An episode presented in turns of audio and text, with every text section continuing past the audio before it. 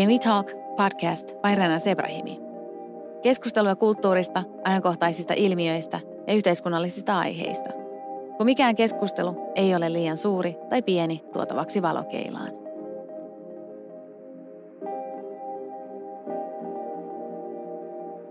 Keskustelemme tässä jaksossa maitoon ja maitotuotantoon liittyvistä myyteistä. Pohdinnassa maidon terveys- ja ilmastovaikutukset. Tämä jakson mahdollistaa Oatly, jolta ilmestyi 26. lokakuuta Maitomyytit-kirja, josta on myös tämän keskustelun maitoon liittyvät myytit poimittu.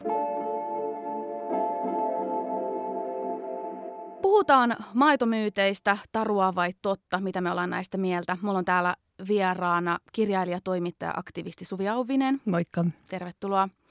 Suojeluasiantuntija WWF Suomelta Mari Koistinen, tervetuloa. Kiitos. Sekä ravitsemustieteen professori Helsingin yliopistolta Mikael Fogelholm, tervetuloa. Moi moi. Ja tällainen asiantuntijajoukko täällä mulla studiossa. Minkä takia meillä on Suomessa niin vahva suhde tuohon lehmänmaitoon? Minkä takia se on jatkuvasti jotenkin läsnä? Ja esimerkiksi jos puhutaan tuosta Maitomyytit-kirjasta, niin yksi näistä väitteistä on, että koulussahan on aina tarjottu maitoa. Niin mitä ajatuksia tämä herättää teissä? Musta siinä pitää mennä kyllä vielä kau- to- aika kauas historiaan. Suomi on ollut maatalousmaa, joka on perustunut pientilallisiin, joilla on ollut muutama kanttura siellä, siellä navetassa ja, ja sieltä on tullut maitoa, sitten on ollut pikkasen viljeltyä peltoa. Se on tuonut sata vuotta sitten suurimmalle osalle suomalaisista elannon ja, ruu, ja ollut niin kuin keskeinen osa sitä ruokaa, mitä, mitä voidaan syödä.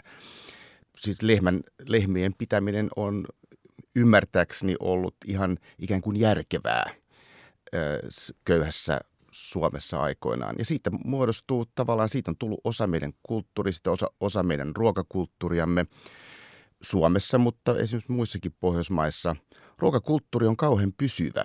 Että, että aivan samalla tavalla voidaan mennä kysymään, että miksi Italiassa ja Espanjassa oliviöljyllä on niin vahva asema. Se on ollut sitä on viljelty siellä ja sitä on syöty siellä vuosisatoja ja se on ollut niin kuin, tullut osaksi ruokakulttuuria. Näin, näin mä sen itse näkisin. Joo, ja käsittääkseni siis 40-luvulla sotien jälkeen, kun Suomeen tuli iso nälänhätä ja mm. nähtiin just se, että, että maa ei ollut omavarainen ruoantuotannon mm. suhteen, niin käsittääkseni silloin on tapahtunut iso murros just siinä, että, että lehmien määrä Suomessa on lisääntynyt sotien mm. jälkeen todella radikaalisti, kun ollaan haluttu ikään kuin varmistua siitä, että jos rajat menevät kiinni ja jos mm. tulee joku iso hässäkkä, niin meillä on ruokaa. Ja nimenomaan, koska se viljely on ollut niin, niin vaikeaa, niin sitten on otettu, otettu ne lehmät siitä hätiin. Ja varmaan sen takia sitten sille maidolle on syntynyt sellainen asema, joka sillä nykyään on. Ja tuntuu, että ihan vasta viimeisten muutaman vuosikymmenen aikana sitä on alettu kyseenalaistaa, että itse asiassa onko tässä mitään järkeä vai jatketaanko me tätä maitokulttuurin vaalimista sen takia, että näin on aina ennen tehty. Joo, mä oon samaa mieltä, että siellä on aika pitkiä historiallisia syitä, joille on osittain, tai siis on hyvinkin perusteltuja syitä sille, miksi meillä on se maitokulttuuri vahv- tullut niin vahvaksi, mutta että sitten on tietysti hyvä kysymys se, että, että maailma on muuttunut aika tavalla, että meillä ei ole nyt samanlaisia uhkia kuin 40-luvulla mm. sitten näkyvissä, että, että hyvin toisen tyyppisiä on ne nykyhetken suurimmat uhat. Mutta pitää muistaa, että ruokakulttuuri ei perustu niin ensisijaisesti uhkiin, vaan, vaan se perustuu perinteisiin, jotka, jotka sit esimerkiksi menee ihan sellaisiin kuin reseptit, reseptiikka ja kaikki, kaikki tämmöiset, että, että se on, ruokakulttuuri on sellainen asia, joka on niin kuin, niin kuin isot linjat on yllättävän pysyviä ja niitä on vaikea saada – oikeastaan muokattu. Että on monia muita asioita, joita niin kuin paljon helpompia. Ruokakulttuuri niin kuin täydentyy uusilla asioilla, mutta ne niin kuin vahvat vanhat linjat, niitä on tosi vaikea ikään kuin puhua pois. Kyllä, ja siis onhan, niin kuin, jos ajatellaan maitotuotteiden kulutusta, niin se kulutusrakenne muuttunut, että me ei enää tavallaan juoda sitä mm. maitoa purkista, vaan esimerkiksi tässä 2000-luvulla juuston kulutus on kasvanut mm. roimasti. Mm. Samoin meillä on kaikenlaiset jukurkit, välipalatuotteet, rahkat, tämän tyyppiset tuotteet sitten tullut. Että mm. et, et, et, et siinä mielessä se ruokakulttuuri on niin kuin hieman, tai viilautuu ja kehittyy ja tietysti valikoimat on mm. laajentunut aivan älyttömästi. Että. Ja siis ruokakulttuurihan ei ole myöskään mikään niin kuin oma entiteettinsä, mihin ympäröivä yhteiskunta ei mitenkään vaikuttaisi, vaan esimerkiksi just sillä, että, että minkälaisia asioita markkinoidaan, mikä on halpa halpaa, mm. niin sillähän vaikutetaan tosi paljon siihen, mitä ihmiset syö. Ja kyllähän niin kuin Suomessa aika pitkälti tuntuu olevan sellainen, sellainen mentaliteetti, että kun joku uusi rahka tonne kaupahyllylle lyödään, niin niitähän sitten syödään. Mm. Tosi se, se perustuu ehkä tämän tämänhetkiseen semmoisen niin proteiinimyyttiin, että ihmiset niin. ajattelee, että pitää saada, että se ei ole ehkä ihan sitä ruokakulttuuria sinänsä. Firmat on tajunnut sen, että ihmiset jostain syystä haluaa kauheasti proteiini, missä ei ole mitään järkeä, mm. ja sitten niitä ostetaan. Mutta mä vielä kommentoin näitä muutosta, että se on ihan totta, että jos mennään takaisin sinne Etelä-Eurooppaan ja, ja mietitään tämmöistä Välimeren ruokavaliota, niin itse asiassa se, mitä Välimerellä syötiin sata vuotta sitten, oli kovinkin erilaista kuin mitä tällä hetkellä syödään. Et toki oliviöljy on niin kuin säilynyt, mm. se on ilman muuta säilynyt, mutta katsoo vaikka lihan lihankulutusta. Lihankulutus oli huomattavasti vähäisempää Välimeren maissa sata vuotta sitten. Ja kun tutkitaan niin sanottua Välimeren diettiä, niin se ei koskaan ole sitä, jos on paljon lihaa. Ja kuitenkin Espanja tällä hetkellä johtaa, se on Euroopan ykkönen niin kuin lihansyöjämaista. Että siellä on aivan valtava muutos niin kuin tässä suhteessa. Mutta jos me puhutaan tämän niin kulttuurin ja perinteiden lisäksi, niin esimerkiksi se, että kouluissa on aina ollut maitoa, niin mistä, mikä mä opin itse asiassa näiden viikkojen mm. aikana, kun mä tutustunut aiheeseen, että meillä on ollut myöskin maitopropaganda-toimisto mm. ihan, jonka, joka on alun perin vienyt esim. kouluihin mm.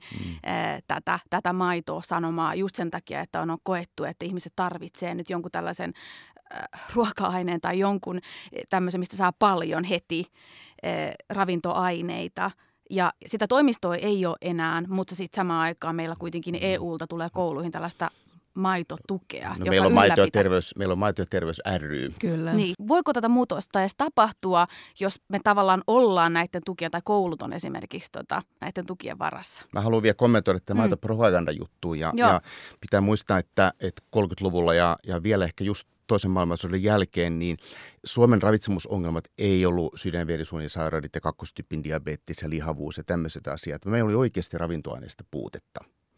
Ja, ja, ja, ja silloin on tietysti niin, että, että maito, joka on tarkoitettu vasikan ää, niin kuin ensisijaisesti vasikan juomaksi, mutta kun se on vasikan juoma, niin kyllähän se on niin kuin sen ravintosisältö on poikkeuksellisen monipuolinen. Ja tämmöisessä tilanteessa musta oli niin kuin selvää, että meillä on maatalous, joka tuottaa maitoa, se on ravitsemuksellisesti monipuolista, meillä on maa, jossa, jossa on riski ravintoaineiden puutoksille. Silloin musta se oli ihan niin kuin käypä ratkaisu itse asiassa tälle siinä tilanteessa 30-40-luvulla. Et mä, mä ymmärrän sen ratkaisun erittäin, erittäin hyvin. Siinä varmaan oli myöskin isona mielipidejohtajana Ai Virtanen, joka tietysti oli myöskin valion tutkimusosaston johtaja, Kyllä. joka varmaan ehkä vaikutti tähän, mutta, mutta siitä huolimatta minusta se ratkaisu oli siinä tilanteessa niin kuin ihan järkevä. Niin kuin on tässä nyt puhuttu, että maailma on muuttunut että et sit pitää ehkä nyt alkaa sitten kyseenalaista, että kannattaako näissä roikkua. Että samalla tavallahan se koulumaitotuki mun mielestä, jos muistan oikein, on 70-luvun peruja tavallaan. Ja silloin on puhuttu myös maidon ylituotannosta, että sitten sitä ruvettiin myös tukemaan siitä syystä, että sitä saataisiin niin kuin sit sinne kuulu, kaikke, niin kuin käytettyä se maito pois. Ja sen takia sit se tuki on sitten, se on tullut sillä asenteella ja sitten Euroopassa sitten on laajennettu sit myös ajatuksella just, että kouluissa sitten kun tarjotaan maitoa, niin se tarjoaa jotain ravintoa lapsille.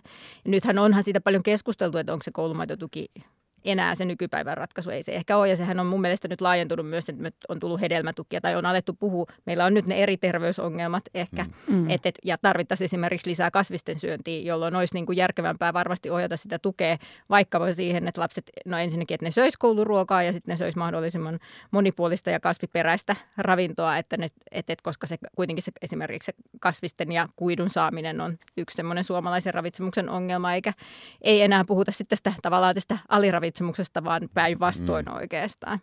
Niin, ja tämä niin koulumaitotukihan on niin kuin yksi osa tätä valtavaa isoa tukikeskustelua, mikä meidän pitäisi käydä, etenkin EU-tasolla niin kuin hyvin, hyvin kiireisellä aikataululla, koska tällä hetkellähän äh, meillä on esimerkiksi Suomen valtiolla ja EUlla on ilmastotavoitteita, ja sitten toisaalta meillä on Suomen valtio ja EU, jotka tukee – teollisuutta, joka on näiden ilmastotavoitteiden toteutumista vastaan. Eli tässähän on niin kuin tosi iso ristiriita ja me tiedetään aivan hyvin, että, että eläinteollisuus ja etenkin naudantuotanto on tosi iso ilmastouhka. Ja meillä ei, ole, niin kuin, ei meillä ole niin kuin mitään järkevää syytä siihen, että, että me käytetään verovaroja siihen, että me tuetaan nimenomaan sitä kaikkein saastuttavinta mm. eläinteollisuuden palasta. Mitään järkeähän siinä ei ole. Mä ajattelen, että tämä koulumaitotuki on sellainen nimenomaan muinaismuisto, jolle on niin kuin jossain kohtaa maailmanhistoriaa ollut paikkansa, mutta ajat muuttuu. Joo, mä en ole eri mieltä, mutta siis kouluruokailu tarvitsee kyllä tukia. Ja kouluruokailussa tällä hetkellä pelataan musta edelleenkin aivan liian pienillä panoksilla ja, ja sitä pitäisi tukea, mutta, mutta mä oon niin ihan sama, että se musta hassua, että se tuki niin kuin kohdistuu johonkin tiettyyn, vaan se, siinä pitäisi olla niin paljon laajemmat linjat pystyy vetämään tässä tukipolitiikassa. Mm, kyllä. Jos me puhutaan just tästä, kun, että sillä on ollut tarkoituksensa ainakin aikoinaan just tämä, että kun on puhuttu, että tarvitaan jotain, mistä saa helposti paljon runsaasti niitä ravintoaineita. Ja yksihän myytti on, että lehmän maito sisältää runsaasti ravintoaineita. Niin pitääkö tämä edelleen tänä päivänä paikkansa? Ja mitä sitten tilalle, jos puhutaan esimerkiksi taas kouluista, että jos ollaan huolissa niistä lapsista ja heidän ravintoainesaannista siellä koulupäivän aikana? Niin, no siis sillä, että ollaan huolissaan lapsista, niin sillähän on maailmanhistoriassa perusteltu vaikka sun mitä älyttömyyksiä.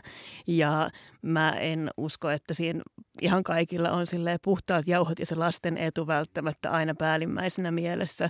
Meistä varmasti Mikael on oikea henkilö kommentoimaan mm. maidon ravitsemusarvoja. Joo, tota, yksi juttu ennen kuin mä kommentoin sitten, että meidän pitäisi muuten tarkkana olla, että keskustellaanko me siitä, että tarvitaanko maitoa juomana vai tarvitaanko maitovalmisteita. Tämä keskustelu menee joskus niin kuin pikkasen mm. sekaisin ja jos kysytään, että tarvitaanko niin kuin maito, onko maidon, maidolla niin kuin sinänsä mitään niin kuin juotavalla maidolla, niin ei tietenkään tarvita, että, että eihän ruoka, ruokavalio ole koskaan kiinni mistään, mistään yhdestä.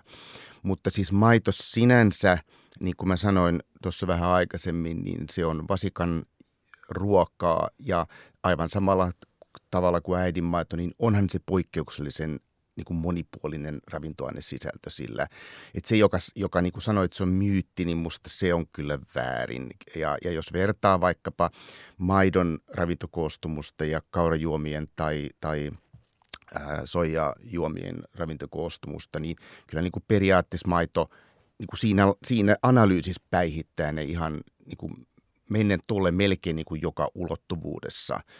Jo ilman sitä, että lisätään jotain. Mutta sit, sit se on sitten isompi kysymys, että onko ruokavalio sitten pahasti puutteellinen ilman tätä? Ja voisi tietysti sanoa, että no ei tietenkään ole, että, että kyllähän ne, niitä pystyy korvaamaan, mutta proteiinien lähtenestä ei tarvita missään tapauksessa, että, että ainoa mitä voi niin pohtia, että, että tarvitaanko sen kalsiumia ja tarvitaanko sen riboflaviini eli B2-vitamiini. Nämä on niin kuin nämä keskeiset. Kaaliumilähteenäkin se on aika hyvä, huomattavasti parempi kuin nämä kaurajuomat. Et ei, se, ei se huono ravintoinen lähde ole, onhan se niin kuin hyvä siis yksittäisenä juomana. Joo, ja tietysti Mikael on todellakin näissä asiantuntija, ja, ja tässähän ei ole kyse siitä, että kaikki maitotuotteet tarvitsisi edes ilmasto syistä äh, niin kuin poistaa mm. ruokavaliosta, että esimerkiksi WWF-ruokasuositukseen mahtuu lasi mm. maitoa tai kaksi viipaletta juustoa päivässä, mutta se on paljon vähemmän kuin mitä mm. tällä hetkellä kulutetaan, että me tarvitaan niin kuin, kyllä huomattava vähennys siihen nykyiseen kulutusmäärään ja, et, et, ja voidaan niin kuin ravitsemuksellisesti toki korvata myös nämä, että eihän nämä, niin kuin Mikael sanoi, niin mikään yksittäinen tekijä nykyvalikoimissa, kun me puhutaan niin erilaisesta tarjonnasta ja mahdollisuuksista kuin silloin 50-60-luvun Suomessa, niin nyt voidaan pelata paljon monialaisemmalla ja ei ole yhtä oikeaa tapaa tavallaan syödä niin kuin ei ravitsemuksen eikä ympäristön näkökulmasta. Mm, ja myös niin kuin suomalaiset ravitsemussuositukset niin kuin tunnistaa sen, että, että vegaaninen ruokavalio niin kuin perusterveille ihmisille sopii mm. ihan kaikenikäisille lapsista aikuisiin vanhuksiin. Eli niin kuin siitä näkökulmasta maitoa ei enää tarvita. Mm. Et ihminen voi elää terveellistä ja voi syödä täysipuolisesti Joo. ilman, sitä, ilman sitä maitoa. Ja mm, se on myös sellainen niin kuin asia, mihin tosi usein törmää itse, kun on tehnyt niin, nimenomaan niin kuin lasten vegaaniruuan parissa viime aikoina duunia, niin, niin tosi monilla vanhemmilla tuntuu olevan se sellainen ajatus, mikä tulee hyvin pitkälti neuvolasta, että sitä maitoa, lehmämaitoahan on niin kuin pakko antaa. Ja se on tosi erikoista, että meillä on tällainen niin kuin yksi, yksi lobbausjärjestö, joka saa niitä omia materiaaleja esimerkiksi just sinne neuvolaan. Että neuvolasta sä saat tiedäksi niin kuin valion propagandaa siitä, että maitoa pitää juottaa lapsille ja No ei pidä, jos ei halua.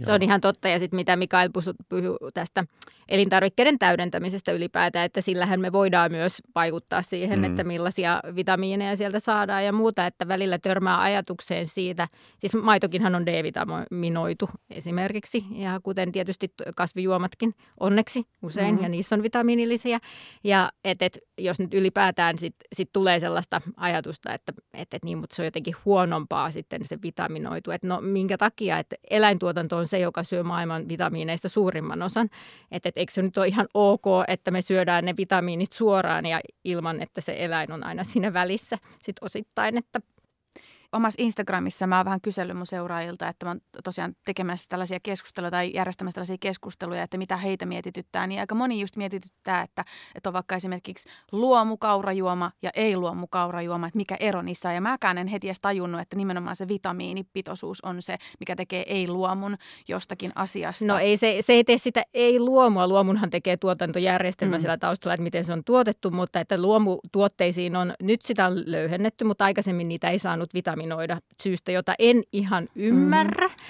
Mutta et onneksi... Eli se ei välttämättä siis olisi oikeasti ei luomua, mutta se on vaan nyt se, että miten siis, se säädökset tai Siis se luomuhan on tuotantojärjestelmä, että miten mm. ne lehmät on kasvaneet tai se kaura on viljelty, että liittyy säädäntöä torjunta-aineisiin ja vastaaviin menetelmiin, että mitä siellä on saanut käyttää. Eli miten se, miten se on kasvatettu se kaura tai lehmä. Eli siitä lähtee se luomun ja, ja silloin se pitää kuulua tietynlaiseen valvottuun systeemiin sen viljelijän ja tuottajan ja sen ketjun, että siitä tulee luomutuote. Sitten puhutaan eri asiasta, kun mennään sitten tähän vitaminointitasoon. Eli aikaisemmin tosissaan on ollut, että lehmänmaitoa, sitä luomulehmänmaitoakaan ei saanut vitaminoida. Ei saanut vitaminoida myöskään jostain mystisestä syystä näitä kasvijuomia. Ilmeisesti on ollut semmoinen syvä ajatus, että luomu on niin puhdas jotenkin kaikesta tällaisesta myös vitamiineista, joka on vähän hassua, koska on niille luomulehmille kuitenkin annettu niitä vitamiineja. Sitä mm. ei ole kielletty, mutta sitten se lopputuotteen vitaminointi jostain syystä oli kiellettyä. Mutta, ja se jäänne näkyy edelleen, että on paljon luomutuotteita, joita ei vitaminoida, mutta toki alkaa löytyä niitä, joita myös vitaminoida. Että tämä kyllä vaatii sitten, niin kuin, että jos niin kuin vaikka niitä kasvijuomia sitten vertailee, niin sitten, että ottaako sen luomun vitaminoimattomana vai sitten ei-luomun, joka on vitaminoitu. Et itse valitsen sitten ne ei-luomut vitaminoituna ennemmin. Joo, niin tekisin minäkin. Mä en, nyt, mä en, siis mä en ole luomun ympäristövaikutusasiantuntija yhtään millään, mutta mulla on vähän tullut sellainen olo, että, että se, on, se on erittäin hyvää tarkoittava järjestelmä, mutta mä en ole ihan varma, että se on ihan niin hyvä kuin mitä, mitä annetaan ymmärtää. Se on niin kuin poliittisestihan se on niin kuin hyvin positiivinen asia. Ravitsemuksen kannalta ja ihmisen terveyden kannalta meillä ei ole mitään näyttöä, että luomu olisi sen parempaa kuin, kuin ei-luomu. Et sieltä löytyy ravintoainesisällöistä niin kuin ihan perus perussisällöistä löytyy jonkin verran eroa, mutta ne menee vähän niin kuin ristiin. Ja sitten luomusta saattaa puuttua näitä vitaminointijuttuja. Luomussa on selkeästi vähemmän tietysti torjunta-ainejäämiä. Et se on, se on niin kuin ainoa kirkas tämmöinen. Mutta jos me ollaan maassa, jossa torjunta-ainejäämien käyttö nyt ei ole ihan holtitonta, ei luomulle, niin silloin mulla on niin kuin vaikea nähdä terveyden näkökulmasta siinä mitään, mutta niin kuin mä sanoin, että mä en ole ympäristöasiantuntija, että mä oon jotenkin ymmärtänyt, että, se vähän niin kuin debatoidaan, että, että mikä sen luomun niin kuin kokonaisympäristövaikutus on. Ja riippuuko se vähän siitä, että mistä luomutuotteesta puhutaan, sekin todennäköisesti on näin. Joo, ja siis luomu, että, että koska ne luomusäännökset on erilaisia eri tuotteille, niin ne vaihtelee sitten myös sen mukaan vähän, että, että, että mikä se tilanne on. Kyllähän luomu on noin kokonaisvaltaisesti ympäristölle parempi juttu, mm. nimenomaan näin torjunta-aine, se monimuotoisuus, tämän tyyppiset mm. ö, siinä puhutaan tämmöisistä pellon käytön tavoista, jotka on ympäristölle parempia, parempia maaperä pysyy parempana, mutta että kyllä mä oon sitä mieltä, että tavanomaisen viljelyn kannattaisi ottaa sieltä luomusta ne parhaat käytännöt mm. käyttöön ja sitten ehkä luomutuotannon ja siis Musta tuntuu, että luomu on jotenkin niin kuin ihmeellisesti onnistunut jossain sellaisessa niin kuin brändimielikuva-asiassa. Mm. Me ajatellaan, että, että jos ihminen valitsee luomua, niin se on sitten niin kuin ympäristöystävällistä, se on terveellistä. Se on etenkin lapsille pitää antaa luomua, koska luomussa ei ole sitten myrkkyjä ja luomu jotenkin ei prosessoitua ihmisten mielessä. Tämä prosessointikeskustelu on kokonaan oma asiansa. Mä en edes mene siihen. Kaikki ruoka on prosessoitua aika pitkälti, mutta, ja siinä ei ole mitään pahaa. Mutta mutta täällä niinku luomu on saatu myytyä meille mielikuvissa jonain sellaisena asiana, mikä on ikään kuin parempi ja haluttavampi. Ja siis se ei niinku mitenkään yksiselitteisesti aina sitä ole. Et, et kun näihin luomutuotteisiin on laitettu sitten se sellainen niin kuin vihreä, mukava pieni luomumerkintä sinne, niin sitten ihmiset ajattelee, että jes, nyt pelastan maailman ja itseni ja lapseni, kun syön luomua. Ja sitten joo, totta kai on näitä, niin kuin Mari mainitsemia, niin kuin hyviä, hyviä ilmasto- ja ympäristövaikutuksia isossa kuvassa, mutta täytyy muistaa, että että se lehmä, joka syö sitä niin kuin luomutuotettua rehua, niin siitä pääsee silti ne samat lehmän päästöt kuin siitä lehmästä, joka syö niin kuin jotain ei-luomua rehua. Ei se ei ole mikään niin kuin patenttiratkaisu kaikkiin maailman ongelmiin. Musta tuntuu, että sama niin kuin keskustelu kuin mikä on käyty luomun suhteen, niin joudutaan käymään tulevina vuosina GMOn kanssa. Eli sieltä on nyt niin kuin tulos tällainen, tällainen niin kuin iso, iso keskustelu siitä, että, että voidaanko GMO-tuotettuja ruoka-aineita esimerkiksi syödä ollenkaan. Ja mä luulen, että se on sellainen niin kuin iso seuraava keskustelu, mikä tulee. Ja siis no luomussa esimerkiksi, jos nyt ajatellaan lehmiä, niin luomu velvoittaa esimerkiksi laiduntamiseen, johon tavanomainen meidän naudat, maitonaudat ei todellakaan välttämättä laidunna ainakaan kovin mittavissa määrin, joka on yksi ehkä sellainen maitomyytti, jota mm. suomalainen maitoteollisuus haluaa meille myydä, että siellä ne kirmaavat laitumilla. Laidunnuksen osuus on tippunut tosi vähäiseksi. Sitten kun et, et kannattaa, että et maitoteollisuus puhuu myös paljon nurmesta ja musta tuntuu, että usein ihmiset sekoittaa laitumen ja nurmen, jos ei ole niin kuin näiden asioiden kanssa tekemisissä.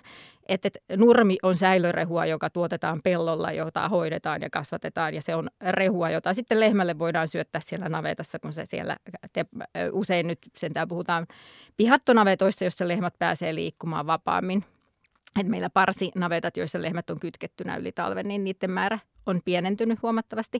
Mutta kuitenkin niin se laidunnus myytti on sellainen aika vahvasti elävä, että, että, että kaipaisin kyllä todellakin lehmiä laitumelle. Että silloin kun niitä pidetään, niin niitä pitäisi saada laitumelle. Ja mm. siinä mielessä se luomun yksi ympäristöetu on se, että niillä lehmillä on laidunnusvelvoite.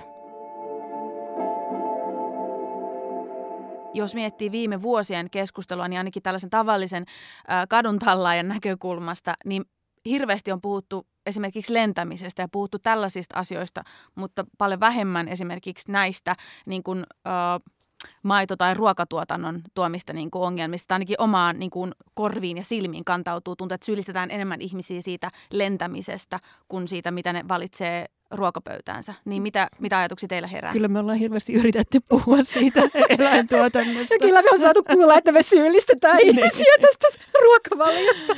Varmaan aika paljonkin. Mä kävin... Mutta että tarpeeksi mun mielestä, että saatte jatkaa töitänne selkeästi. Mutta mut, mut tietysti joku tämmöinen niin Atlantin yli menevä lento, niin onhan se, niin kuin, se on niin kuin valtava pläjäys. Mm. Äh, hiilidioksidiemissiota. Mutta mut se pitää tietysti muistaa sellainen asia, että että meillä on kuitenkin paljon enemmän ihmisiä maailmassa, jotka pystyy muokkaamaan ruokavaliota kuin semmoiset, jotka lentää Atlantin yli niin kuin Alvarinsa. Mä kävin tässä ihan muutama päivä sitten tämmöistä Twitter-debattia parin lihanpuolustajan kanssa ja joku, joku mulle sanoi, että joo, että, että jos ihminen siirtyy veganiruokavalioon, niin se niin kuin vastaa yhtä Atlantin yli lentoa. Ja mä totesin siihen, että että joo, että se ei, se ei vaikuta niin kuin yksilön kannalta hyvältä diililtä, mutta pitää tietysti muistaa, että siis meillä on, meillä on valtava määrä ihmisiä, jotka pystyisi muuttamaan ruokavaliota kasvispainotteisemmaksi. Ja ne määrät ihmisiä, jotka oikeasti, niin kuin vaikka me lennetään paljon, mutta se on kuitenkin paljon paljon pienempi osa ihmisiä, jotka lentää tolkuttoman paljon verrattuna niihin, jotka syö eläinkunnan tuotteita tosi paljon. Että me saadaan niin kuin globaalisti globaalisti voidaan saada vähin, ihan yhtä paljon aikaiseksi muuttamalla ruokatottumuksia. Ja nyt viime aikoina on tullut tavallaan just tätä asiaa on otettu niin kuin esille globaalisti lähtien liikkeelle siitä niin sanotusta planetaarisesta ruokavaliosta tai Eat Lancet-dietistä, joka, joka, jota voi tietysti niin debatoida, onko se niin mitään järkeä yrittää esittää tämmöistä, mutta se niin ideana on kuitenkin tar- tarjota sitä, että, että me tarvitaan niin maailmanlaajuinen näkökulma – syömiseen. Ja WWF on ihan viime aikoina tullut myöskin samanlaisen vähän niin kuin siitä pohjautuvan musta hyvän kannanoton kanssa esille. Me pystytään tekemään tästä tosi paljon. Et jos ajatellaan muutoksia sekä terveyteen että ympäristöön, niin, niin se on aina vähän niin, että muutoksen suuruus kertaa käyttäjien lukumäärä, niin se tuo sen lopputuloksen. Et pienetkin muutokset voi olla tosi tärkeitä, jos ne pystyy, pystytään niin kuin vetämään isoon, isoon porukkaan. Kyllä, ja sit, jos nyt ajatellaan kuluttajan ilmastovaikutuksia Suomessa, se koostuu pääsääntöisesti liikenneasuminen ja ruoka on ne isoimmat tekijät. Mihin me voidaan arjessa helpoiten joka päivä useimmilla valinnoilla vaikuttaa, on se ruoka. Me, meidän on aika vaikeaa esimerkiksi Helsingissä vaikuttaa kerrostalojen, että mistä se lämmitysenergia tulee. Ö, liikkumiseen joo, voidaan vaikuttaa ja kaikkiin näihin pitää. Siis e, ei ole kyse siitä vaan, että riittäisi, että me tehdään yksi, että me lopetetaan, vähennetään lentämistä, että se olisi niin kuin riittäisi tai että muukataan vain ruokavalioita. Me tarvitaan näitä kaikkia muutoksia tulevaisuutta ajatellen. Ja niin kuin just Mikael toi hyvin esiin, niin tässä nyt on globaalisti tässä ruokavaliossa on tosi paljon potentiaalia. Olisi tosi tärkeää, että niissä maissa, joissa nykyisin vedetään sitä lihaa aika paljon, niin sitä saataisiin pienennettyä, mutta yhtä lailla, että sit niissä maissa, joissa kulutuksen taso on tällä hetkellä tolkullinen, niin ei myöskään seurata sitten sitä linjaa, että kasvatetaan sitä eläinperäisten tuotteiden kulutusta. Ja tähän nyt liittyy tällaisia, että on toki paljon maita vielä, joissa eletään aliravitsemuksessa ja näin, ja että senkin tar- takia on tärkeää, että me muutetaan, että niin kuin globaalisti väestö saisi riittävästi ravitse, ravinteikasta ruokaa. Että tämä on muutakin kuin ilmastokysymys. Ja tietysti myös luonnon monimuotoisuuden kannalta maataloudella on paljon vaikutuksia ruoantuotannolla. Ja kun tämä valitettavasti tämä ilmastokriisi nyt etenee, niin ruoantuotanto vaikeutuu, muuttuu ja siihen tulee niin paljon kaikenlaista, että olisi niin kuin, nyt olisi tosi kiire muuttaa sitä ruokavaliota kasvipainotteisemmaksi. Että ikävää tietysti, jos itsestä tuntuu, kun näitä asioita on yli kymmenen vuotta paasannut suunnilleen, että, että sitä tietoa kyllä on tullut, mutta että, että ikävää tietysti, jos on sellainen olo, että tästä aiheesta ei ole sit puhuttu riittävästi. Niin, tai en mä sanoisi, että ei ole puhuttu, mutta enemmänkin se, että, niinku, että syyllistetään vaan niinku yhtä, yhdestä asiasta. Tuntuu, että erityisesti se somessa samaan aikaan niin olisipa keskustelu myöskin vaikka esimerkiksi ruokapuolella yhtä niin kuin silleen niin, lentä, lentämiseen mm. on varmaan helpompi tarttua mm. tavallaan, että se me nähdään, kun muut lentää ja muut matkustelee, että se tulee siellä somessakin julki, mutta me ei samalla tavalla välttämättä olla siinä niin kuin ruokapöydässä sitten sorkkimassa. Ja ruoka on tosi, se on kuitenkin niin kuin paljon muutakin kuin se ravitsemus, että se on tosi, se liittyy niin moniin kulttuurillisiin seikkoihin ja muuhun, niin sitä on sitten aika vaikea tökkiä sitä sitten sitä toista siitä, että Taas otit mm. lihaa. Liittyykö tähän esimerkiksi se, koska siis Suvi, kun sun kirja, jos tällä hetkellä luen puolessa välissä on lihan loppukirjaa, niin sinä heti jo alussa sä esimerkiksi sanot sitä, että meillä täällä vähän ollaan ajateltu, että jotenkin ruoka ja se, mitä syö, niin se on jotenkin yksityinen asia. Sä oot silleen, että ei ole. Niin liittyykö se tähän myöskin, että meillä on vähän vaikeampi puhua toisten ihmisten ruokatottumuksista ja perinteistä versus se, että kieltää toista lentämästä? Varmasti joo. Siis, että meillä on ajatus siitä, että meillä on kaksi harhaa se, että minä itse päätän, mitä minä syön. No et päätä. Meidän niin kuin, haluja ja tarpeita ohjaillaan hyvin paljon niin kuin, sekä, sekä yleisillä suosituksilla, mikä on tietenkin hyvä, mutta sitten myös esimerkiksi niin kuin, mainonnalla, markkinoinnilla. Ja sitten toinen jotenkin ajatusharha on se, että et ruoka on yksityisasia. Ja mä väitän, että se ei ole, koska me eletään maailmassa, joka ei ole yksityinen meille kenellekään. Me eletään maailmassa, jossa me arvioidaan, että vuoteen 2050 mennessä täällä on jopa 10 miljardia ihmistä. Ja nyt niin kuin se kiireellinen asia, mistä meidän pitäisi puhua, on se, että miten me ruokitaan kaikki nämä ihmiset niin, että se on kestävää ja että ilmasto ei romahda. Ja me aivan selvästi tiedetään, että, että tätä menoa me ei voida jatkaa. Me ei voida ruokkia 10 miljardia ihmistä niillä keinoilla, kun me ollaan tähän mennessä ruokittu, koska siis meillä loppuu ensinnäkin peltopinta-ala kesken. Eläintuotanto menee aivan järkyttävä määrä peltopinta-alaa siihen verrattuna, että jos me kaikki ihmiset syötäisiin niitä kasveja, mitä me ensin kasvatetaan niille eläimille syötäväksi. Ja koska tämä ilmasto on meidän yhteinen asia, niin silloin myös niin kuin meidän jokaisen yksilön valinnat vaikuttaa siihen.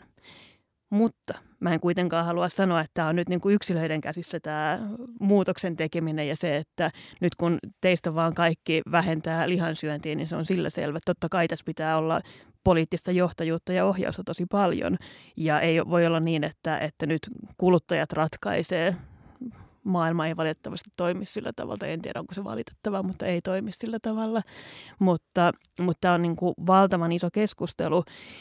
Ja mä ajattelen, että mitä tulee tuohon lentäminen versus lihansyöntiin, niin ihan just se, mitä niin kuin Mari sanoi, että tämä ei ole nyt enää sitä, että me voitaisiin valita, että, että mitä me leikataan. Sitran arvion mukaan muistaakseni suomalaisten pitää leikata keskimääräisiä päästöjään vuoteen 2050 mennessä 93 prosenttia. Et siinä voi sitten miettiä, että mistä niitä leikkaa. Ja se vastaus ei ole silleen, niin kuin, että no mä lennän vähemmän, vaan se vastaus on se, että sä muutat nyt niin kuin ihan kaiken sun elämässä. Mutta pitäisikö edelleen kuulla tosi paljon vasta-argumenttina, että kun me ollaan Suomessa niin pieni maa, meitä on niin vähän verrattuna muihin maihin, niin että mm. miksi meidän pitäisi jotenkin... No toihan on ihan järjetön argumentti, koska maailma on jaettavissa viiden miljoonan segmentteihin koska tahansa. Me voidaan sanoa, että puolet Wuhanista, Wuhanin kaupungissa on 10 miljoonaa ihmistä, puolet Wuhanista voisi siis elää ihan miten niitä huvittaa. niin ja siis suomalaisten kulutus nyt vaan on sellainen, että jos kaikki kuluttaisiin niin kuin me, me tarvittaisiin mm. monta maapalloa, että kyllä me ollaan niin kuin niitä länsimaalaisia hyvinvoivia tekijöitä, joiden oikeasti pitää tehdä sitä muutosta ja näyttää myös sit suuntaa sille, että mitä on se tulevaisuus. Ja niin kuin Suvi toi esiin, niin tämä ei ole mikään, niin kuin, että vaan kuluttajat, vaan kyllä tähän tarvitaan isoja yhteiskunnallisia muutoksia, jotka ohjaa sit niitä, myös niitä ruokavalintoja ja sitä, miten sitä tuotetaan. Niin. Toi, niin toi, toi ajatus on niin kuin vähän sama, että jos yksi ihminen matkustaa pummilla äh, Helsingin noissa, tai pääkaupunkiseudun junissa, niin eihän se junien taloutta mihinkään kaada. Mutta jos jokainen matkustaa pummilla, niin se kaataa. Me voidaan tietysti, yksittäiset ihmiset voi aina matkustaa pummilla. Että, että musta toi on, toi on musta ihan niin kuin käsittämätön argumentti. Mä ymmärrän, että, että kukaan voi argumentoida tuolla tavalla, että Suomi, Suomen rooli on niin pieni tässä maailmassa, että se mitä me tehdään, että sillä ei ole niin kuin mitään, mitään järkeä.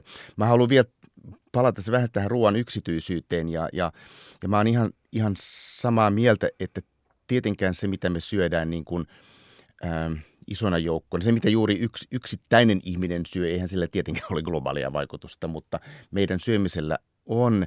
Se, mikä tekee tästä muuttamisesta niin vaikein, on se, että se yksityisyys liittyy siihen, että syöminen kuitenkin monelle ihmiselle, se on aika lailla osa tämmöistä omaa identiteettiä. Ja, ja se tekee tästä, tästä niin kuin hankalan puut muuttua ja, ja monille ihmisille ruualla ja tietyillä, tietyillä tottumuksilla ja niihin liittyvillä muistolla on aika suuri merkitys.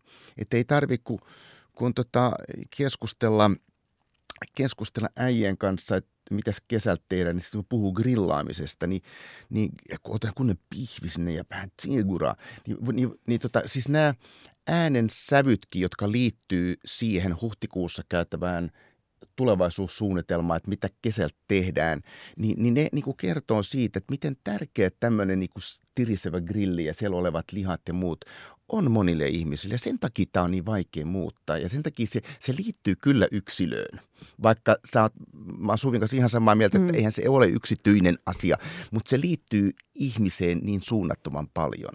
Joo, ja sitten tämä on tietenkin niin kuin aivan oma savottaansa vielä tämä niin kuin maskuliinisuuden ja lihan suhde, mm. joka on niin kuin täysin irrationaalinen ja vinksahtanut, mutta tota, se on sitten ehkä oma, oma, su, oma keskustelunsa siitä, että, että miksi miehet kokee, että heidän miehuuteensa liittyy lihansyöntiin niin voimakkaasti. Se on todennäköisesti asia, joka ainakin, en tiedä kuinka tarkkoja historiankirjoitukset on, mutta, mutta on lähtenyt varmaan ollut olemassa jo antiikin Rooman olympiakisojen aikana, jolloin niin kuin ajateltiin, että, että lihaksia käyttävä mies, joka siis ne oli miehiä, jotka urheili, niin tarvitsee lihaksia ruuassa. Ja se on varmaan lähtenyt niin kuin tämä miehisyys ja liha suurin mm. piirtein niin kuin sieltä liikkeelle. Se, on, se ei ole satojen, vaan tuhansien vuosien asia ja myy, myytti. Kyllä.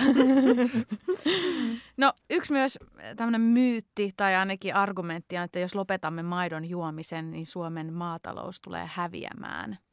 Niin onko tämä oikeasti semmoinen uhkakuva, johon, no, johon kannattaa uskoa? No eihän se ole tietenkään. Ja siis eihän meillä nyt karjakaan välttämättä, eikä toivottavasti nyt kokonaan katoakaan, vaikka me vähennettäisiin maidotuotteiden kulutusta. Tietysti tarvitaan yhteiskunnan tukea myös sinne maatiloille, että ne pystyy muuttamaan. Maitotilathan ja karjatilat on vähentyneet koko ajan ja se, se on monista tekijöistä kiinni, miksi näin sitten on, käy. Tilojen eläinmäärät toki on kasvanut. Mutta meidän pitäisi nyt olla niin kuin katse sinne tulevaisuuteen ja pystyä tukemaan niitä viljelijöitä siihen, että pystytään muuttamaan. Meillä on Suomen maataloudessa, no sinne tulee maataloustukiongelmat, siihen sitten tulee se, että meidän nämä maitotilat on kasautuneet tietylle alueelle Suomeen, joka aiheuttaa omia ongelmiaan sitten ympäristölle, että sitä esimerkiksi karjallantaa ei voida hyödyntää järkevällä tavalla viljelyssä niin kuin pitäisi. Et, et, mutta et, kyllähän meillä niin kuin maataloutta pystytään harjoittamaan monella tavalla, etenkin nykyisin. Ja sitten meillä on maatalous on päässyt kehittymään pitkälti eläintuotannon ehdoilla – monista näistä tukipoliittisista syistä esimerkiksi, että me nyt tarvittaisiin paljon enemmän panostuksia sit siihen kasvintuotannon ja semmoisten esimerkiksi kasvilajikkeiden kehittämiseen, että vaikka meillä on härkäpavun ja herneen viljely esimerkiksi Suomessa kasvanut, niin se on johtuu siitä, että niitä on alettu kasvattaa eläimten rehuksi sen sijaan, että sitä kasvatettaisiin ihmisravinnoksi, että koska herneissäkin on eroja, että kaikki rehut ei noin vaan toimi, ei saada heitettyä ihmisen lautaselle sitä samaa, mikä voidaan sitten syöttää possulle me tosiaan eletään maailmassa, jossa meillä on jatkuvasti yhä enemmän ja enemmän ruokittavia suita. Että mikä niin kuin maataloushan ei tule katoamaan mihinkään. Me joudutaan tuottamaan itse asiassa niin kuin enemmän ja enemmän ruokaa koko ajan, jotta me voidaan ruokkia kaikki nämä nälkäiset suut. Mutta siis Suomen, Suomessa maatalous työllistää kolme prosenttia kaikkien alojen työllisistä.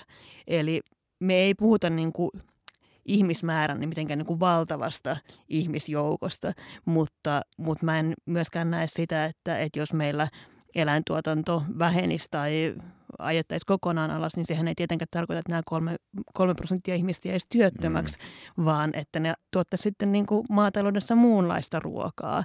Ja siis Suomen peltopinta on 70 prosenttia eläintuotannon käytössä.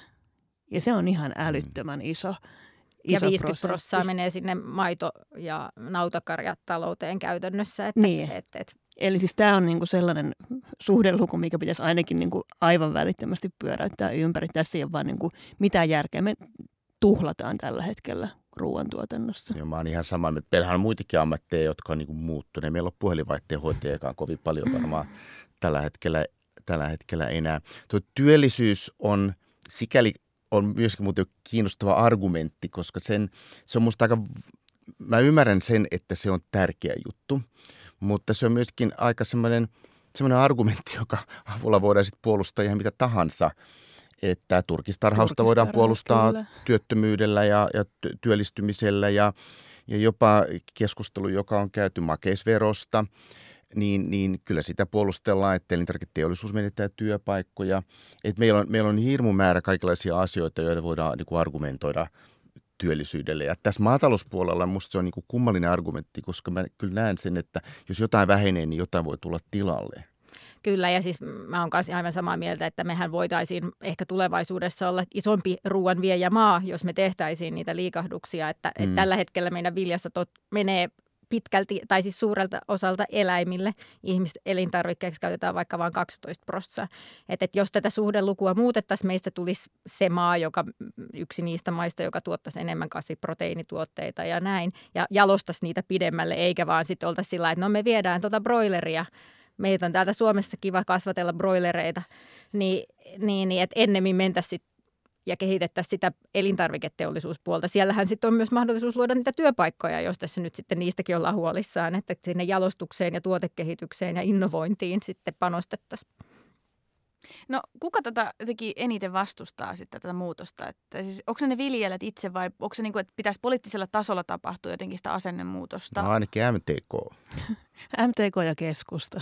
Niin, se on, poli- se on niin. poliittinen, se on poliittinen muutos ja kyllä – ja, ja kyllä täytyy tietysti sanoa, että kyllähän se MTKlla on ollut älyttömän vaikea nähdä, että maataloudessa voitaisiin niin kuin mitään muuttaa, joka johtuu varmaan siitä, että siellä on niin vahvoja alajaostoja. Et siellä on nautajaostoja, lihajaostoja, kaikenlaisia tämmöisiä jaostoja. Ja MTK pitää tavallaan, heidän tehtävänsä on puolustaa kaikkia heidän jaostojaan myöskin samalla. Et mä en niin kuin ymmärrän sen, sen näkökulman, että heidän ensisijainen tehtävänä ei ole pelastaa maailma, vaan, mm. vaan, vaan puhua tota, näiden niin kuin suomalaisten viljelijöiden ja ruoantuotannon puolesta. Ja se voi joskus ehkä johtaa sellaisiin, että se olisi kiva nähdä siellä vähän jotain liik- liikahdusta ja, ja eipä se keskusta tietysti MTK aika lähellä toisiaan, niin, niin tota, eipä sielläkään nyt niin kuin kauheasti liikahdusta tapahdu Kyllä, että siis suuntaan. viljelijätasollahan on, siis on tosi hyviä ja niin kuin innovatiivisia on, on. ja tällaista puhutaan uudistavan maatalouden kehittämisestä, että siellähän on niin kuin tosi hyviä tyyppejä ja tiedän, että hekään kaikki ei kyllä todellakaan jaa tätä MTK-maista maailmaa ja toivoisi, että, että sielläkin nähtäisiin niin kuin vähän toisella tavalla, mutta että muutos siellä puolella tuntuu olevan sitten kuitenkin tosi hidas. Ja onhan se, että koska siis niin iso, niin kuin tuossa Suvi sanoi noita prosentteja, niin meidän maataloudesta on kiedottu siihen eläintuotantoon, niin sitä sitten halutaan pitää, että se on se jostain syystä koetaan se tuttuus myös turvalliseksi, vaikka tulevaisuudessa se ei sitä tuu olemaan. Ja mun mielestä tässä on kiinnostava se, että, että siinä missä tuntuu, että tämä politiikka laahaa niin kuin vuosikymmeniä perässä, niin bisnespuolella kuitenkin sit on menty aika paljon eteenpäin. Et kun me katsotaan niin kuin Suomessa ihan viimeaikaisia, viimeisten muutaman vuoden niin kuin liikkeitä, niin se, että maidon tuottajien omistama valio on lähtenyt tuottamaan kasvipohjaisia mm. maitoja ja äh, lihantuottajien omistama HK mm. on lähtenyt tuottamaan vegaanisia tuotteita. Ja siis Mä ajattelen, että ikään kuin, niin kuin firmoilla tai pääomalla ei ole mitään niin kuin moraalia. Ne ei tee sitä sen takia, että jee, mekin pelastamme maailman, vaan ne tekee sen sen takia, että jos se on hyvää bisnestä. Ja silloin, jos niin kuin tällaiset, tällaiset tota, yritykset lähtee toimimaan ikään kuin sitä omistajiensa intressiä vastaan, ainakin lyhyellä aikavälillä, mm-hmm. niin silloin puhutaan niin kuin jo aika merkittävistä muutoksista. Ja – mä näen ikään kuin politiikan sellaisena palveluammattina, että pakkohan niidenkin on tulla perässä. Totta kai toivoisi, että ne näyttäisi tietä, mutta, mutta ihan ilmiselvää on, että et ei tämä niin näin tule jatkumaan jonkun MTK ja keskustankin. Mutta, mutta mä oon ihan varma, että tämä poliittinen muutos tulee. Tuleeko se riittävän nopeasti on sitten toinen kysymys. jos puhutaan myyteistä ja argumenteista, niin usein myöskin tämä niin monimuotoisuusasia nousee esille. Ja esimerkiksi yksi myytti on, että laiduntavat lehmät ovat välttämättömiä biologisen monimuotoisuuden kannalta. Niin onko tämä todellinen vai onko se päinvastoin jopa? Öö, no tässä on eri puolia. Kyllä siis mä olen, kuten tuossa aikaisemminkin sanoin, että lehmiä pitäisi saada laiduntamaan lisää. Niitä lehmiä, jotka meillä on. Me ei tarvita kuitenkaan nykymäärää lehmiä sinne laitumille. Et la, ö, meillä on silloin sata vuotta sitten ja tässä, ja eikä niinkään kauan sitten, kun lehmät sitten vaelteli enemmän luonnonniityillä ja söivät sieltä, niin se moni, luontomme oli monimuotoisumpaa. Siellä oli paljon enemmän ötököitä ja sen myötä sitten siellä oli kaikkia muutakin, per, ö, niin kun, et, et kun on enemmän perhosia, on enemmän lintuja ja näin. Mutta nykyhän muotoinen nautakarjataloushan ei pääsääntöisesti tätä tue. Et meillä on tosi vähän, meillä on liian vähän niitä lehmiä, jotka lainuntaisi niillä luonnonlaitumilla, eli meidän pitäisi tukea sitä, että ne pääsisi sinne. Se on sitten toinen kysymys, että tarviiko niiden olla osa edes maidon tuotantoa siinä vaiheessa, vai voiko ne olla tällaista, joille maksetaan tämmöinen luonnonhoitotuki näille naudoille, ja ne sitten saa elää tavallaan luonnonmukaisempaa elämää myös ne naudat siellä. Että et kyllä niillä on, ei, etunsa siis tälle luonnon monimuotoisuudelle sille, sillä laiduntamisella. Mutta tämä globaali lihantuotanto eikä myöskään suomalainen naudan äh, tuotanto, niin sillä ne vaikutukset luonnon monimuotoisuudelle on, on päinvastaiset, että kyllähän se selkeästi heikentää. Että et se tapa, millä meidän perusmaitolehmä syö sitä nurmea ja viljaa, niin ei ole mikään monimuotoisuuden ja runsas paletti ja ihastuttava edistäjä kyllä kään. Niin, siis tässä pitää muistaa niin kuin kaksi asiaa. Ensinnäkin se, että lehmät ei ole ainoa laiduntava laji. Niin, kyllä. On niin kuin muitakin eläimiä, jotka voi laiduntaa. Ja just se, että, että se vilja, viljelty nurmi ei ole mikään perinnebiotooppi. Että se, että meille, me syötetään lehmille nurmea, joka on viljelty, niin se ei ole tätä niin kuin laiduntamista. Ja toi kun Mari sanoi siitä, että että niitä lehmiä tarvittaisiin merkittävästi vähemmän. Sanon Mari, jos mulla on ihan väärät luvut, mutta mä olen löytänyt tällaiset luvut, että nyt nautoja on Suomessa noin 880 000 yksilöä. Ja jos me haluttaisiin, että Suomessa laidunnetaan näitä perinnebiotooppeja, niin siihen tarvitsisi noin 20 000 lehmää. Onko mun luvut suunnilleen öö, No siis Kaisa Raatikainen Jyväskylästä on laskenut. Hän kyllä siis, hän on ylipäätään laskenut, että, että, että no tuolla päästäisiin alkuun, me saataisiin mm. lisättyä sitä, että, mutta että kyllä se laiduntavien eläinten määrä nyt olisi hyvä olla semmoinen 100 000, että me päätäisiin, meillä on niin vähän tällä hetkellä mm. niitä Joo, tämä oli siis pelkkien lehmien osuus, niin, että et siihen et, tuli et sitten muut niin, eläimet. Et, et Mutta siis se tarkoittaisi sitä, että me vähennettäisiin 97 prosenttia Suomen lehmistä. Mä vaan se niin kuin noin kolme prosenttia niistä lehmistä. Ja just se, että, että jos me lähdetään perustelemaan sitä nykyistä maidon tuotantoa perinnebiotoopeilla, niin ei ole kyllä niin kuin mitenkään kestävä argumentti. Vaikka mä olen itse vegaani, niin mä niin kuin täysin liputan sen puolesta, että joo, jos halutaan pelastaa perinnebiotoopit, niin säästetään nämä kolme pinnaa lehmiä. Ja niin kuin Mari sanoi aikaisemmin, niin siis lehmien olemassaolohan ei riipu siitä, että me sitten kytketään ne lypsykoneisiin, ne lehmät vois olla aivan hyvin tyytyväisenä laiduntaa siellä perinnebiotoopia ilman, että me otetaan niistä maitoa. Mutta mut jos me tietysti ajatellaan, että, että mikä, on, mikä on tavoite, niin, niin toi tavoite ei ole kyllä huomenna. Ei. että et, tota, et, et se on ihan samalla tavalla kuin, kuin vaikka mä olen aina sanonut, että, että aikuiselle, joka syö järkevää vegaaniruokavaliota, se on ihan, ihan hyvä terveyden kannalta ja se on ympäristön kannalta varsin hyvä vaihtoehto, mutta, mutta mä en pidä sitä millään tavalla tämmöisenä globaalina edes suomalaisena tavoitteena tavoitteena. Musta siitä ei voi puhua tavoitteena, koska sit siinä vaiheessa, jos me puhutaan tavoitteena, että kolme prosenttia nykyisistä lehmistä ja kaikki vegaaniksi, niin kukaan ei kuuntele meitä mm. enempää. Että, että tavoitteissa pitää olla tavallaan, niiden pitää olla sellaiset ihmiset, jollain tavalla niin kuin näkee, että ne pystyy suoriutumaan siitä. Ja, ja, ja siinä mielessä toi voi olla jossain vaiheessa varmaan se, että missä me ollaan – mutta tosiaan se pitää varmaan niin kuin rakentaa jotenkin niin kuin askel askeleelta. Ja sama se koskee tietysti ihmisten ruokavaliota, että nyt ensimmäisenä pitäisi jollain tavalla niin kuin saada ne ihmiset, jotka syö kilo lihaa viikossa tällä hetkellä, niin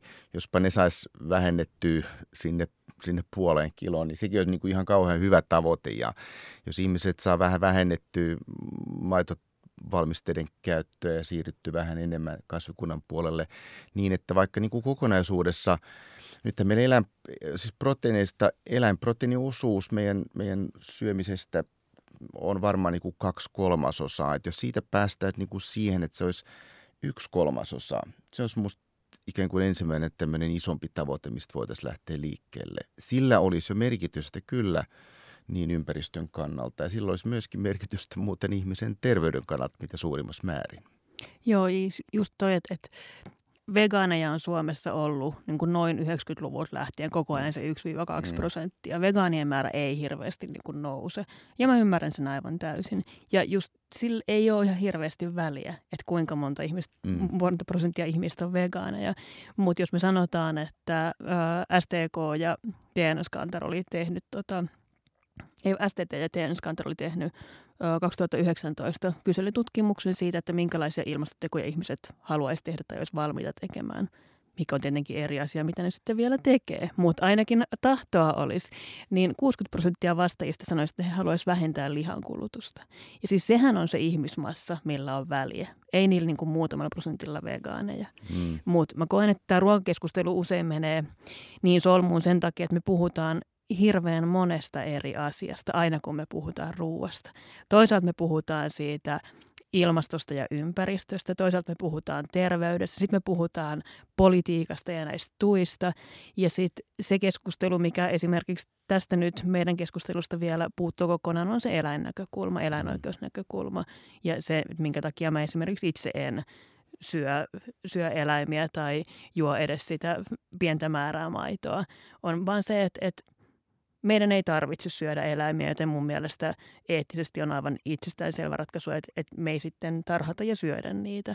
Mutta mut sen takia tämä keskustelu menee niin solmu, kun ihmiset puhuu niin eri mm. asioista. Mm. Niin ja sitten myös just tämä, että tämä hirveän helposti kärjistyy tähän, että no vaaditteko te kaikista vegaaneja. Mm. Siis tätä kysymystä tulee näin niin kuin WWF-läisenäkin, vaikka me on mun mielestä ihan yritetty viestiä, että ei, mistään mm. ei tarvitse luopua, että saat syödä sitä lihaakin, mutta tämä nykyinen systeemi vaan ei toimi, että meillä on tietty WWF-ruokasuosituksen mukaan, että kerran viikossa punaista lihaa, pari kertaa broileria ja sitten sitä juustoa ja maitoa kerran pari päivässä. Ja ka- muuten sitten saa niin kuin kasvipainotteisesti, herkullisesti, ihanasti, mahtavasti. Et ei tässä ole kyse siitä, että tässä nyt tarvii niin kuin elää johonkin kurjuuteen ja siirtyä johonkin ankeaan ruokavalioon, jossa en sitten enää saa syödä mitään, kun WWFkin kieltää kaiken. että että sitten se jotenkin helposti kärjistyy myös sitten tähän tämmöiseen niin kuin, jotenkin nämä ääripäät, että, että tässäkin keskustelussa monesti ihmiset tulee vähän omalla asenteella, valmiilla asenteella keskustelemaan just niistä ehkä omista lä- lähtökohdistaan, että minähän olen mies, minä tarvitsen lihaa tai kun kasvipohjainen ruoka ei ole terveellistä tai siellä tarpeeksi ravintoaineita tai työpaikkani lähtee, jos en saa tehdä tätä työtä, niin kaikilla on joku tietty lähtökohta niin sanotusti, kun ne tulee val, niin kuin keskustelemaan. Niin mitä toiveita te esittäisitte, jos te saisitte jotenkin tämän niin kuin keskustelun tästä ilmapiiristä esittää? No mulla on ainakin kaksi, kaksi ajatusta. Toinen liittyy semmoisen niin kokonaisuuden hahmottamiseen, joka on tietysti joskus vähän hankalaa, mutta kun tuntuu siltä, että joskus tämä keskustelu niin kuin lähtee liikkeelle, että osoitetaan jotain ja, ja, ja ruvetaan keskustellaan vaikka, että maidosta. Ah, tarvitaanko maito? Mm. Ja jollain tavalla semmoinen niin kokonaisuuden hahmottaminen, että jos sen hahmottaa ja se ei liity vain syömiseen, vaan muuhunkin, vaikkapa just liikkumiseen, että, että jos me ajatellaan sekä oman terveyden kannalta että maapallon kannalta. Mon, meillä on paljon asioita, joihin, joihin voidaan vaikuttaa omassa elämässämme. Ja silloin, jos vaikutetaan moniin asioihin, niin ei tarvitse vaikuttaa niin radikaalisti, ja sillä on, on ikään kuin oma merkitys. Toinen asia, ja, ja se tullaan takaisin, mitä Suvi sanoi tuossa, että kyllähän ehkä enemmän ympäristön kannalta kuin terveyden kannalta, niin, niin ihminen, ihmisten pitäisi nähdä oma itsensä osana isompaa kokonaisuutta se on vaikeaa. Niin kauan kuin me ollaan hyvin egocentrisiä, niin, niin on vaikea niin kuin päästä. Että toi terveysnäkökulma vielä onnistuu niin kuin egocentriselle ihmiselle, että mun terveys ja mun terveys. Ää, mutta ympäristön näkökulma ei onnistu. Ja meidän pitää niin kuin nähdä itsemme osana tätä koko, ei vain maata, vaan koko maapalloa. Ja, ja nämä kaksi asiaa tavallaan, se, molemmat liittyy ehkä näihin niin kuin isompiin kokonaisuuksiin. Niin ja ehkä mä nyt otan sen verran takaisin, että ehkä se, mikä välittyy itselle silmiin se keskustelu on, sit menee semmoiseksi kärjistykseksi jossain Twitterissä, että yleisesti ottaen varmaan ihmiset niin kuin näkee sitä kokonaisuutta paremminkin. Et, et, musta tuntuu, että usein sekä terveys- että ympäristöajatukset, kun puhutaan ruoasta, niin ihmiset niin kuin, joka päivä tulee joku uusi tutkimus ja sit pitää syödä eri tavalla. Ja no mikä tomaatti sitten ja no entä sitten ja no, mutta kyllä se avokado kuitenkin. Että, ja, niin kuin, että sitten mennään, niin kuin, että, että kun se suuri linja sekä ympäristön että terveyden kannalta on hyvinkin selkeä. Eli enemmän kasviksia, enemmän ylipäätään kasvipainotteisuutta ja vähemmän niitä eläinperäisiä tuotteita. Nämä on täysin yhteneväiset ja hyvin selkeä sellainen niin kuin yleis niin kuin juttu. Siihen voisit syödä kalaa ympäristön kannalta, erityisesti näitä suomalaisia villejä lä- lähikaloja, että niillähän on niin kuin ympäristömielessä ihan tosi hyvä vaihtoehto syödä särvi- särkikalaa tai silakkaa ja näin poispäin. Et, et, et niitäkin voisi lisätä. Et ei tässä niin kuin, ei tarvitse välttämättä pohtia sit siellä, että no minkä tomaatin tai mm. minkä tämän. Et se, on niinku aivan, se on jo niinku triviaalia ja aika niinku, niinku tämän la- kokonaisuuden kannalta sellainen niin, kuin niin pieni pala, että, että kunhan lähtee siitä, että vähentää sitä eläinperäistä, niin se on jo niin kuin tosi iso sekä oman terveyden että ympäristön kannalta. Mediahan luo tätä tämmöistä niin yksityiskohta-ajattelua, siis iltapäivälehdet erityisesti. Joo, ja siis et, et, et, mä haluaisin, se, se ärsyttää Joo, mä haluaisin jokaisen sellaisen jossain sillä no, että peruna vai pasta, niin mä haluaisin, että mm. jokaisessa niissä jutuissa lukisi, että by the way, tärkeintä olisi, että tämä ei ole millään lailla relevantti kysymys sun ruokavalion mm. ilmastokuorman kannalta, vaan sun keskimääräisen suomalaisen ruokavalion ilmastokuormasta yli, siis 60-70 prosenttia tulee lihasta ja maitotuotteista. Lähdetään niiden vähentämisestä. Mm. Sitten voidaan joskus 20 vuoden päästä pohtia, että syödä perunaa vai pastaa. Se, mitä mä haluaisin muuttaa tässä niin kuin nykyisessä keskustelussa, olisi niin kuin oikeastaan kaksi asiaa. Siinä on niin kuin, ähm, sellainen niin kuin luopumisretoriikka ja sitten toisaalta ehdottomuus. Ja mä ajattelen, että, että me tosi paljon puhutaan just siitä, että mistä pitää luopua. Ja se on oikeastaan niin kuin tosi luo, luontaan työntävä mindsetti. Et meidän pitäisi mm. enemmän puhua siitä, että, että mitä hyvää minä voin saada elämääni. Jos esimerkiksi vaikka niin kuin sanotaan vähentää, vähentää lihansyöntiä, niin joo, siinä on, me tiedetään niin kuin terveys ja ilmasto ja eläinoikeusnäkökulmia, mitkä on hyviä. Mutta sitten myös se, että, että mä voin saada tiedäksi niin kuin paremman olon itselleni henkisesti, kun mä tiedän, että mä toimin eettisesti ja mä toimin kestävästi. Mä voin saada uudenlaisia makuelämyksiä, mulla voi aivoita aivan uusia näkökulmia ruokaan. Että meidän pitäisi enemmän miettiä, että, että mitä, mitä hyvää minä saan, kun minä teen näitä tekoja. Ja sitten myös just se niin kuin ehdottomuus, mihin tässä on nyt viitattu useampaankin kertaan ja mistä vegaaneja aivan aiheellisesti syytetään usein. Ja mä ajattelen, että, että ne niin kuin, mitkä tahansa muutokset kohti parempaa on parempia kuin sellainen niin kuin ehdottomuus, mikä sitten tarkoittaa, että sä et pysty tekemään enää mitään. Mulle tullaan usein sanomaan, että no hei mä olisin vegaani muuten, mutta kun mä en pysty luopumaan juustosta. Sitten mä sanon, että okei, no et oo vegaani muuten, mutta syö juustoa. Et kun ei tämä ole mikään niin kuin kultti tai ei tämä ole mikään puhtauskilpailu, ei tämä ole mikään niin kuin kerho, johon sä kuulut tai et kuulu, mutta on ison kuvan kannalta tosi paljon parempi asia, että ihminen identifioituu vegaaniksi ja syö sitten välillä juustoa tai syö kerran mm. vuodessa lihaa tai ihan mitä vaan, kun se, että se on sellainen, että no, en pysty olemaan täysin vegaani, joten syön sitten kaksinkäsin kaikkea eläinperäistä. Että se, se olisi niin tosi paljon parempi, että me pystyttäisiin ajattelemaan, että, että olen mieluummin epätäydellinen vegaani kuin täydellinen sekasyöjä. Juurikin noin. Tämä on niin kuin sama kuin feminismikeskustelu. Milloin on vähän niin kuin bad feminist Kyllä. kuin feminist ollenkaan. Kyllä. Tämä on motto ollut kaikessa. Hei, kiitoksia valtavasti teille. Kiitos. Kiitos. Can We Talk podcast by Rena Sebrahimi. Keskustelua kulttuurista, ajankohtaisista ilmiöistä ja yhteiskunnallisista aiheista. Kun mikään keskustelu ei ole liian suuri tai pieni tuotavaksi valokeilaan.